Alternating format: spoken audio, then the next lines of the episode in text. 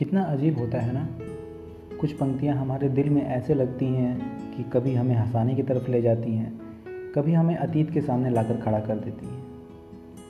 तो कुछ कविता की पंक्तियाँ ऐसी होती हैं, कुछ गीत की पंक्तियाँ ऐसे होती हैं, जो हमें बहुत कुछ सोचने पर मजबूर कर देती हैं। क्या कहानी है इन कविताओं के पीछे की? क्या कहानी है इन पंक्तियों के बीच की? नमस्कार, मैं हूँ अमित पांडे और आप सुनने जा रहे हैं एक डेली पॉडकास्ट। पृष्ठभूमि स्टोरी बिहाइंड द लाइंस बात होगी रचनाकारों की, उनके रचनाओं की। ऐसी कालजयी रचनाएँ जिन्होंने पूरे युग को बदला। बात होगी कुछ मेरी कविताओं की, कुछ दूसरों की कविताओं की। पर कविता वो जो कि युगों तक राज करे। और ऐसी ही कई सारी कविताएँ देने वाले हमारे कालजयी रचनाकार, जैसे रामधारी सिंह दिनकर, जयशंकर प्रसाद जी, दुष्यंत। बाबा नागार्जुन, निराला और उनकी निराली बातें। बने रहिए हमारे साथ, हमारे पॉडकास्ट पृष्ठभूमि में। नमस्कार।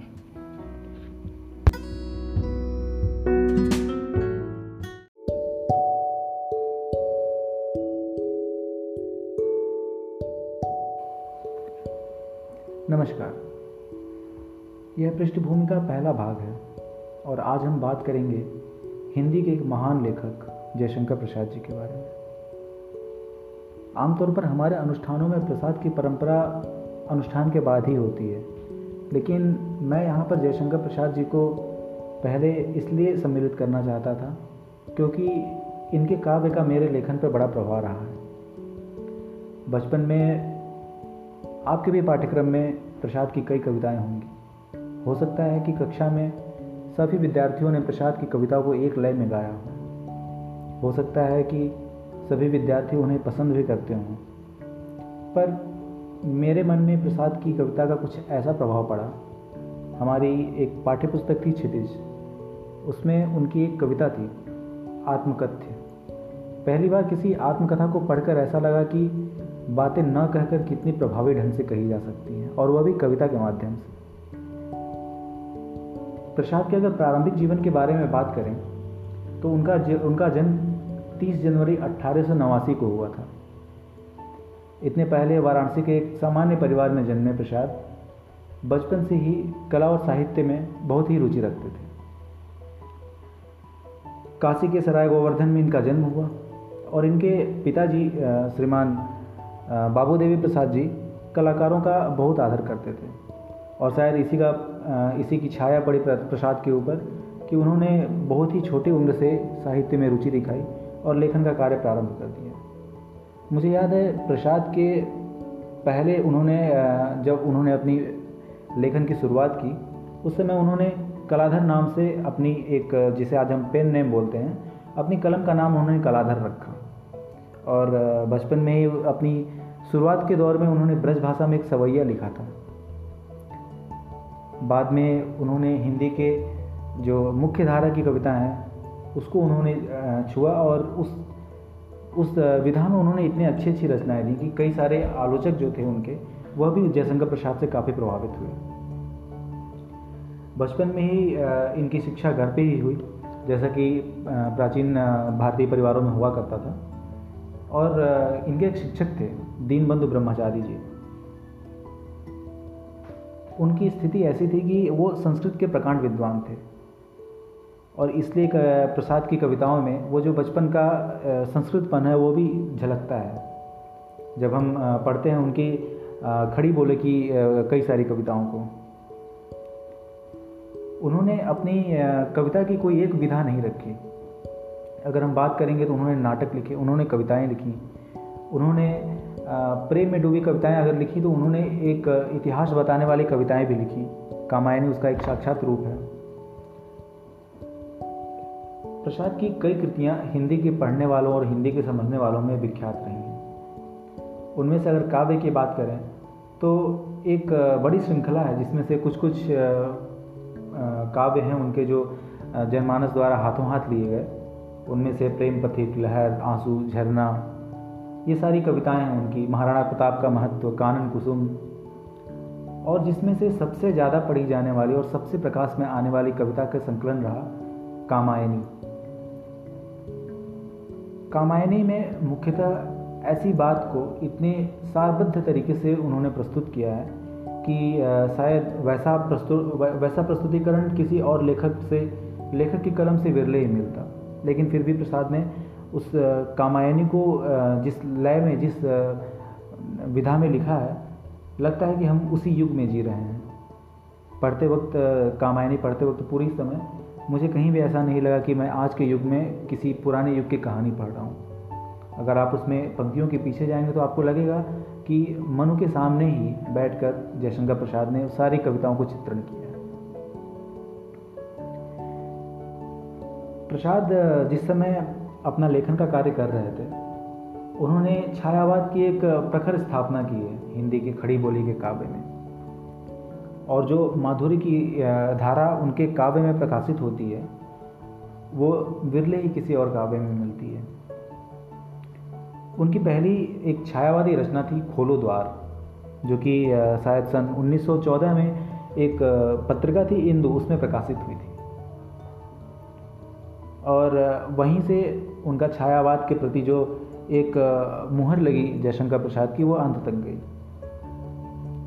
बाद में इस मुहर ने कामायनी नाम का महाकाव्य तैयार किया। तो हमें ऐसे बहुत कम ही लेखक मिलते हैं जयशंकर प्रसाद के समय के, जिन्होंने इतना बड़ा जो जनमानस है उसको प्रभावित करने वाला कोई काव्य लिखा हो। गिनती बहुत है, लेकिन मैं व्यक्तिगत रूप से प्रसाद के आसपास किसी लेखक को नहीं पाता। अपनी अपनी समझ है। मुझे प्रसाद कुछ ज़्यादा ही प्रभावित करते हैं। और ये प्रभाव होता ऐसा है कि जब आप बचपन में किसी को आ, किसी के अनुसरण करना स्टार्ट करते हैं अनुसरण करना प्रारंभ करते हैं तो हम वहाँ पे पाते हैं कि आप उसके विधा को विधा को अपने लेखन में उतारने लगते हैं। उसके व्यक्तित्व को अपने लेखन में जीने की प्रयास करते हैं। तो मुझे याद है हमारे पाठ्यक्रम में जैसा कि मैंने पहले बताया था, एक कविता थी उनकी, आत्मकथ्य।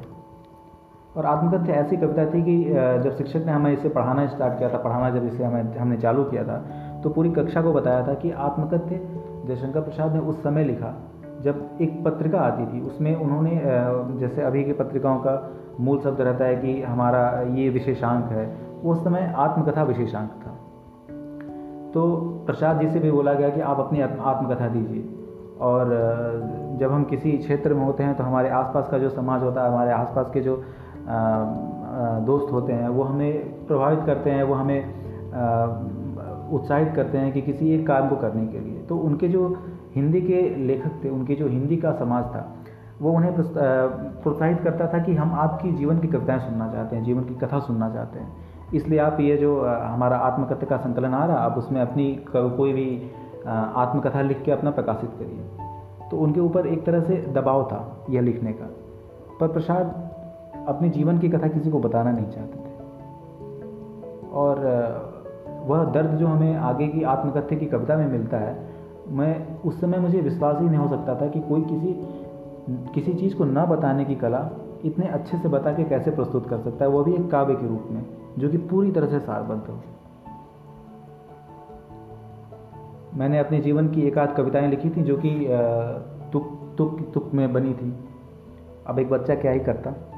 तो तुक में ही कविताएँ बन रही थी उस समय। तब मुझे पता था, पता चला कि अपने दिल की बात को, अपने, अगर अपने हृदय की बात को आप अपने कलम में उतारेंगे तो आप कितने अच्छे से चीज़ों को प्रस्तुत कर सकते हैं। आज भी मुझे आत्मकथ्य की कविता पूरी याद है। आमतौर पर यह एक व्यंग था प्रसाद की तरफ़ से, जो कि उनकी कविता में झलकता है। प्रसाद का मानना था कि सब कुछ जानते हुए भी मैं अपनी आत्मकथा कैसे लिख दूँ, जबकि मैं जानता हूँ कि मेरा जीवन जो है वो एक दुर्बलताओं की पूरी कड़ी है। और वो आगे अपने उपमा में लिखते हैं कि जब किसी खाली गगरी को आप देखेंगे तो आपको उसके अंदर कुछ नहीं मिलेगा, वैसा ही मेरा जीवन है। और इसमें ऐसा कुछ उल्लेखनीय नहीं है जिसे मैं अपने मित्रों से साझा कर सकूँ, अपने प्रशंसकों से साझा कर सकूँ। तो कहीं ऐसा ना हो कि आप मेरी आत्मकथा सुनने बैठें, आत्मकथा पढ़ने बैठें और उसके बाद मेरे मित्र मेरी दयनीय दशा के लिए खुद को दोषी समझें। यह भाव था उनका। उनका मानना था कि अपनी भूलों को, अपने साथ खाए हुए धोखों को मैं दूसरों को सुनाकर अपने सरलता की हँसी नहीं उड़ाना चाहता।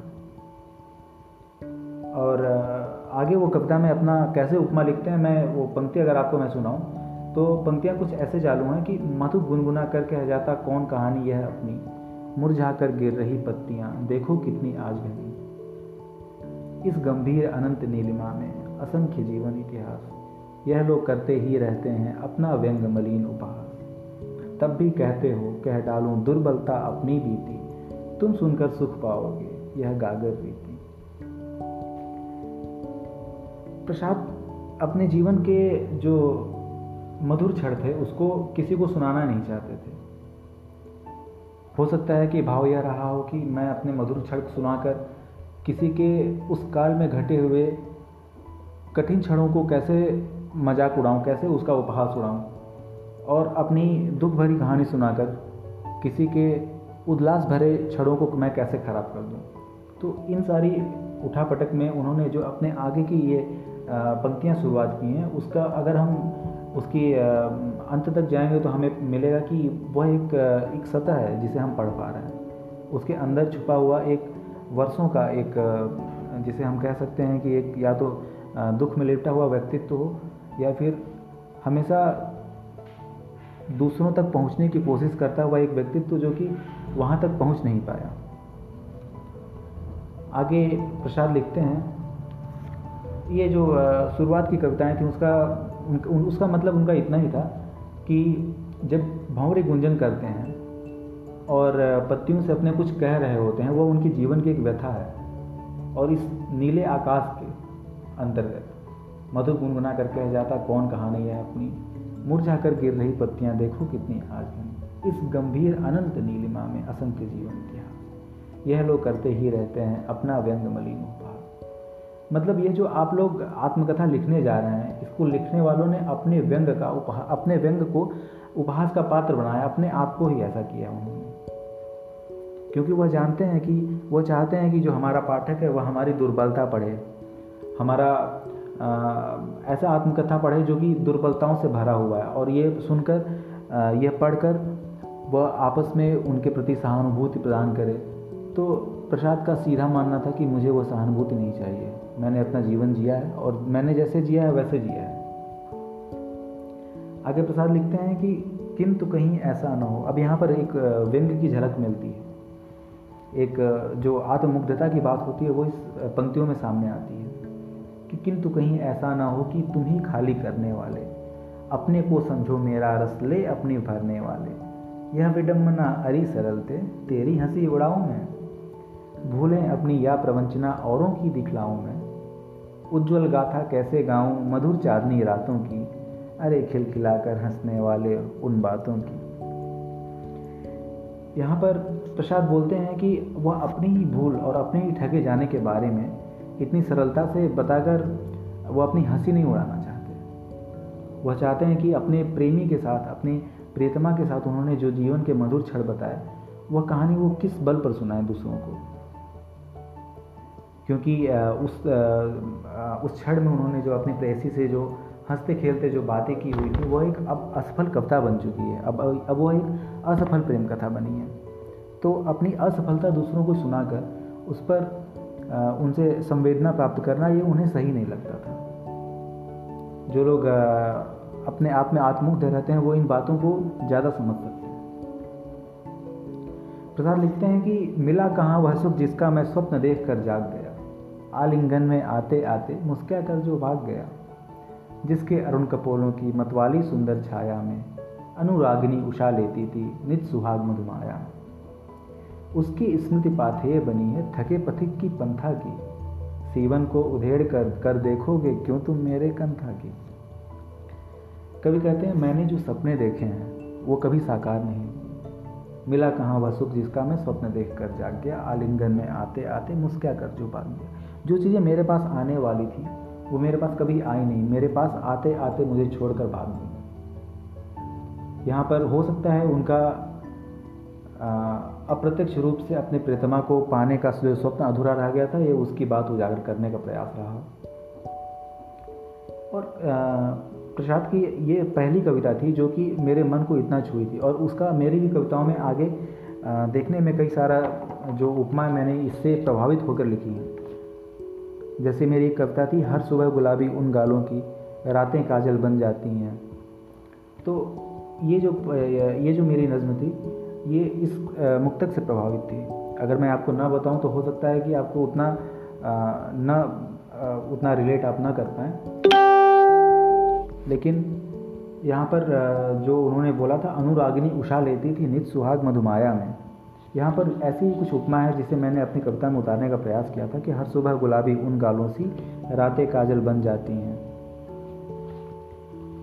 यहाँ पर प्रसाद का भाव यह था कि जो मेरी प्रियतमा की गालों की लालिमा है, वो इतनी सुंदर है कि उषा भी अपने माग में सौभाग्य का सिंदूर भरने के लिए उसी से लालिमा लिया करती है। तो यह इस इस दर्जे की उपमा थी, जो कि एक कविता जो कि व्यंग में लिपटी हुई है, जो कि दुख में लिपटी हुई है, उसमें भी ऐसी उपमा देना ये प्रसाद ही कर सकते हैं। प्रसाद का जीवन बहुत ही उतार चढ़ाव वाला रहा। आज तो हम पढ़ते हैं तो एक जगह, एक महान कवि ने लिखा भी है, करते रहें, सौ सौ हवन। तो ये उसी बात की व्याख्या अगर मैं करना चाहूँ थोड़ा सा, मैं ये कर पाऊँगा कि प्रसाद ने जो भी लिख के गए उसे हम लोग आज पढ़कर उन्हें याद कर सकते हैं, उनकी कविताओं से सीख ले सकते हैं। लेकिन यह बात हमेशा दिल को व्यथित करती रहेगी कि प्रसाद को अपने जीवन में शायद उतना प्रकाश न मिल पाया हो जितना कि मिलने के लिए वह वांछित थे। फिर भी उनकी कविताएँ आज हमारा मार्गदर्शन करने के लिए हैं। आज पृष्ठभूमि की कड़ी में इतना ही। आगे की कड़ी में जानेंगे हम किसी और महालेखक के बारे में। प्रसाद इसी तरह लिखते हुए 15 नवंबर उन्नीस सौ सैंतीस में उनका, उनकी मृत्यु हो गई। एक सैंतालीस साल की कम उम्र में उन्होंने साहित्य की बहुत बड़ी एक युग को उन्होंने जन्म दिया था। प्रसाद कवि के साथ उन्होंने कई सारे नाटक लिखे, कई सारे उपन्यास लिखे और कई सारी कहानियाँ लिखी। उनमें से कई सारी उनकी कहानियाँ जो हैं वो आज के युवा भी पढ़ते हैं। उनमें से प्रतिध्वनि आकाशद्वीप एक आकाशद्वीप अगर आप लोगों ने पढ़े, आप लोगों ने पढ़ी हो तो यह हमारे पाठ्यक्रम में ही सम्मिलित थी। और इसी तरह उनकी कई सारी कविताएँ, कई सारी कहानियाँ हैं, जो कि आज लगता है कि रचना उनकी करना इतनी सरल नहीं हो। पर चूँकि प्रसाद ने उस जीवन को जिया, इसलिए उनके लिए यह बहुत सरल था। उनकी कविता का एक संग्रह जो कामायनी है, मैं प्रयास करूँगा कि आगे के आने वाले किसी एपिसोड में उसे मैं सम्मिलित कर पाऊँ।